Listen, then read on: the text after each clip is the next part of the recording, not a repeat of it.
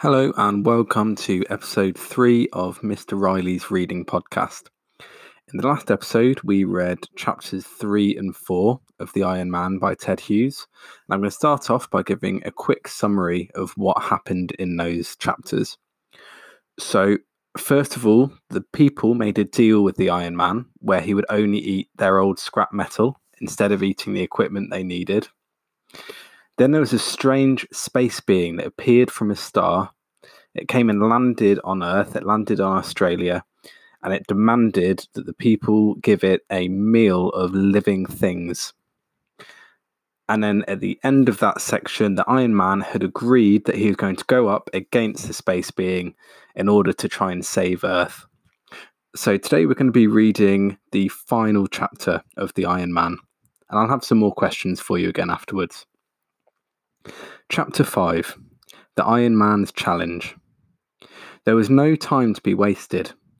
The Iron Man allowed himself to be taken to pieces arms, legs, body, head, all separate, so each part could be flown out to Australia on a different airliner.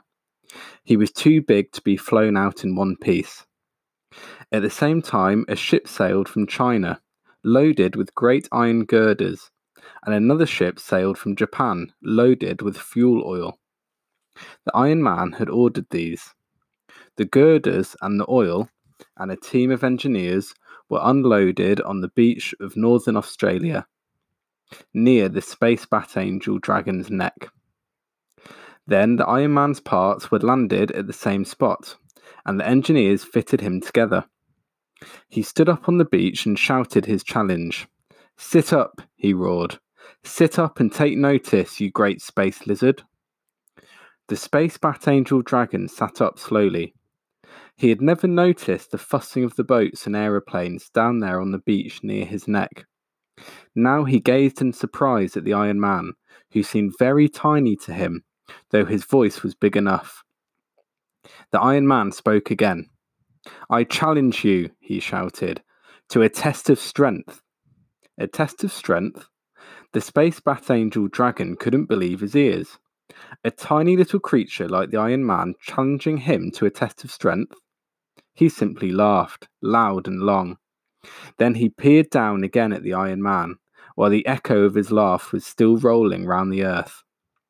He peered down out of the sky at this odd little thing on the beach, with the even tinier men scuttling around it. And if I prove myself stronger than you are, then you must promise to become my slave, cried the Iron Man. The dragon smiled. Aircraft flew around, watching this amazing conversation between the Space Bat Angel Dragon and the Iron Man. Ships out at sea watched through telescopes. And if you don't accept my challenge, shouted the Iron Man, then you're a miserable, cowardly reptile, not fit to bother with. The Space Bat Angel Dragon was so astounded that he agreed. Why, he thought, when this silly little creature has finished its, his antics, I'll just lick him up. So the monster agreed and watched to see what the test of strength would be. After all, if he wanted, he could flatten the Iron Man with one eyelash. The engineers had fastened all the girders together in the shape of a grid, a huge iron bed the size of a house. Under this, they had made a steel lined pit. Now they poured fuel oil into the pit. The Space Bat Angel Dragon watched. Now they lit the fuel oil, and the flames roared up fiercely through the bars of the grid. And now the Space Bat Angel Dragon got his first shock. The Iron Man was stretching himself out on his back, on the grid, among the flames. His ankles crossed, his hands folded behind his head, just as if he were in bed, while the flames raged under and around him. The monster stared down, and the Iron Man smiled up out of the midst of the flames. The flames became fiercer. The grid became red hot. The Iron Man's hair and elbows and toes became red hot. His body became first blue, then black, then began to glow dully. He was getting red hot. Still he smiled up at the monster, and still the flames grew fiercer. and now the Iron Man was entirely red hot. Pretty soon he was almost white hot, and still he smiled. Out of white hot eyes and with the white hot lips. And all of the time the Space Bat Angel dragon stared down in astonishment. But now the fuel oil was all burned away. Suddenly the flames died, flickered, and went out. The white hot Iron Man sat up, stood up, got stiffly off his glowing bed, and began to walk to and fro on the sand, cooling. He cooled slowly. He went from white to orange, from orange to red, red to black, as he walked, coolly swinging his arms. Now at last he spoke to the monster. If you can't bear to be made red hot like me, then you are weaker than I am, and I have won, and you are my slave. The monster began to laugh. All right, he roared, build the fire. I'll lie on it. He laughed again. He knew that Iron Man couldn't build a fire the size of Australia. But then his laugh stopped. The Iron Man was pointing upwards at the sun. There is the fire for you, he shouted. You go and lie there. Go and lie on the sun till you are red hot. The monster gazed up at the sun. He felt strangely cold suddenly, but how could he refuse? All right, and he set off. With slow giant wing beats, he lifted his immense body off the earth and flew slowly up towards the sun while the whole earth watched. Slowly he covered the distance, getting smaller and smaller as he went. At last he landed. A ragged black shape sprawled across the sun. Everybody watched. And now they saw the monster begin to glow. Blue at first, then red, then orange. Finally, his shape was invisible, the same blazing white as the sun itself. The monster was white hot on the sun. Then they saw him returning, a blazing shape tearing itself off the sun. This shape became red as it flew. It was writhing and growing larger. Slowly, once more, it became the black bat winged shape of the dragon flying back to earth, down and down, bigger and bigger, cooling as he came, until bump. He landed, this time much more heavily than before, on Australia.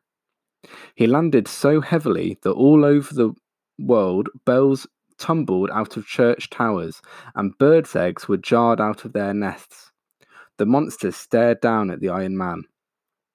But it was hardly the same monster. His horns drooped, his face was wizened and black, his claws were scorched blunt. His crest flopped over limply, and great ragged holes were burned in his wings. It had been terrible for him on the fires of the sun, but he had done it, and here he was. The fires of the sun are far, far hotter than any fires here on earth can ever be. There, he roared, I've done it. The Iron Man nodded, but his answer was to signal to the engineers. Once more they poured oil into the trough under the grid. Once more they lit it. Once more the flames roared up and the black smoke billowed up into the clear blue. And once more the Iron Man stretched himself out on the grid of the raging furnace. The Space Bat Angel Dragon watched in horror. He knew what this meant for him. He would have to go once more into the sun's flames. And now the Iron Man's hair and toes and elbows were red hot. He lay back in the flames, smiling up at the dragon, and his whole body was becoming red hot, then orange, and finally white, like the blazing wire inside an electric bulb. At this point, the Iron Man was terribly afraid. For what would happen if the flames went on getting fiercer and fiercer? He would melt. He would melt and drip into the flames like so much treacle, and that would be the end of him. So even though he grinned up at the dragon as though he were enjoying the flames, he was not enjoying them at all, and he was very, very frightened. Even the engineers, who were hiding behind thick asbestos screens over a mile away along the beach, felt the hair singeing on their heads, and they too thought it was the end of the Iron Man. Perhaps they had poured in just a bit too much fuel oil. But at that very moment, at that very second that the edge of the Iron Man's ear started to melt, the fuel was used up and the flames died. The engineers came running down the beach. They saw the red hot Iron Man getting off his fearful bed, and they saw him moving to and fro on the sand, cooling off. At last, the Iron Man looked up at the dragon. He could hardly speak after his ordeal in the flames. Instead, he simply pointed towards the sun and jabbed his finger towards the sun as he gazed up at the monster. That's twice, he managed to say. Now it's your turn. The monster did not laugh. He set off up from the earth, beating his colossal wings, writhing his long, ponderous body up into the sky towards the sun. Now it was his turn, and he did not laugh. Last time had been too dreadful, but he went. He couldn't let the Iron Man win. He couldn't let the Iron Man of the Earth beat him in this terrible contest. And so all the telescopes and cameras of the world watched him flying into the sun. They saw him land among the flames as before. As before, they saw his great ragged shape like an ink blot sprawled all over the centre of the sun, and they saw him begin to glow red, then orange. And at last they could no longer see him. He and the sun were one blinding whiteness. He had done it again. But was the sun burning him up? Had he melted in the sun? Where was he? No. Here he was, here he came. Slowly, slowly down through space. Much more slowly than before. His white hot flying body cooled slowly to red as he came, and as he grew larger, coming nearer, he finally became once more black and the great black shape flagged its way down through space until bump. Heavier than ever, he landed on Australia. This time, the bump was so heavy it knocked down certain skyscrapers, sent tidal waves sweeping into harbours, and threw herds of cows onto their backs. All over the world, anybody who happened to be riding a bicycle at that moment instantly fell off. The Space Bat Angel Dragon landed so ponderously because he was exhausted. And now he was a very changed monster. The fires of the sun had worked on him in a way that was awful to see. His wings were only rags of what they had been. His skin was crisped. All his fatness had been changed by the fires of the sun into precious stones jewels, emeralds, rubies, turquoises, and substances that had never been found on Earth. And when he landed with such a jolt, these loads of precious gems burst through the holes scorched in his skin and scattered down onto the Australian desert beneath. But the Iron Man could not allow himself to pity the Space Bat Angel Dragon. He signalled to the engineers. Round three, he shouted. And the engineers began to pour in the oil. But what was this? An enormous whiffing sound, a booming, wheezing, sneezing sound. The Space Bat Angel dragon was weeping. If the Iron Man got onto his furnace again, it would mean that he, the monster, would have to take another roasting in the sun, and he could not stand another. Enough, enough, enough, he roared. No, no, replied the Iron Man. I feel like going on. We've only had two each. It's enough, cried the dragon. It's too much. I can't stand another. The fires of the sun are too terrible for me. I submit. Then I've won, shouted the Iron Man, because I'm quite ready to roast myself red hot again. If you daren't, then I've won. You've won, yes, you've won, and I am your slave, cried the Space Bat Angel Dragon. I'll do anything you like but not the sun again. And he plunged his chin in the Pacific to cool it. Very well, said the Iron Man. From now on, you are the slave of the earth. What can you do? Alas, said the Space Bat Angel Dragon, I am useless, utterly useless. All we do in space is fly or make music. Make music? asked the Iron Man. How? What sort of music? Haven't you heard of the music of the spheres? asked the dragon. It is the music that space makes to itself. All the spirits inside all the stars are singing. I'm a star spirit, I sing too. The music of the spheres is what makes pe- space so peaceful. Then whatever made you want to eat up the earth? asked the Iron Man. If you're all so peaceful up there, how do you get such greedy and cruel ideas? The dragon was silent for a long time after this question, and at last he said, It just came over me. I don't know why. It just came over me. Listening to the battling shouts and the war cries of Earth, I got excited. I wanted to join in. Well, you can sing for us instead, said the Iron Man. It's a long time since anybody here on Earth heard the music of the spheres. It might do us all good. And so it was fixed. The Space Bat Angel Dragon was to send his star back into the constellation of Orion, and he was to live inside the moon. And every night he was to fly around the earth through the heavens singing.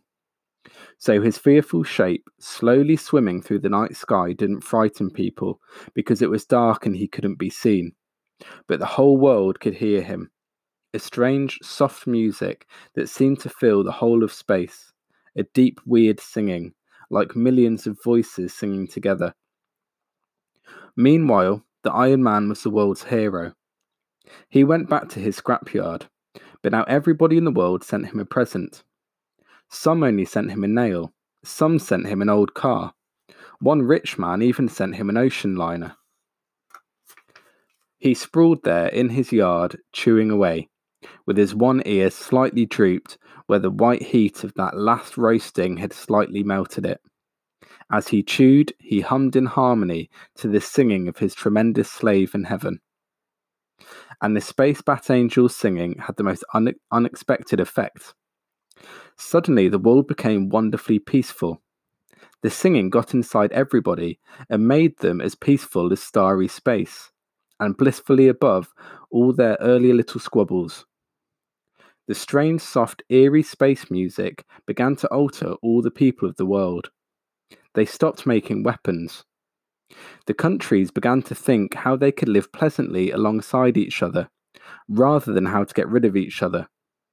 All they wanted to do was have peace, to enjoy this strange, wild, blissful music from the giant singer in space. So that was the end of The Iron Man by Ted Hughes. And I've got three questions for you to think about at the end of the story.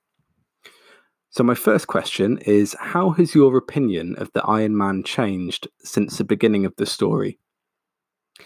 My second question is Why did the space being think that it could beat the Iron Man? And my last question is What did you like about the story, and what do you think could have been better about the story? So, that was the end of the Iron Man. And in the next episode of the podcast, I'll be reading a different story. But thank you for listening and goodbye.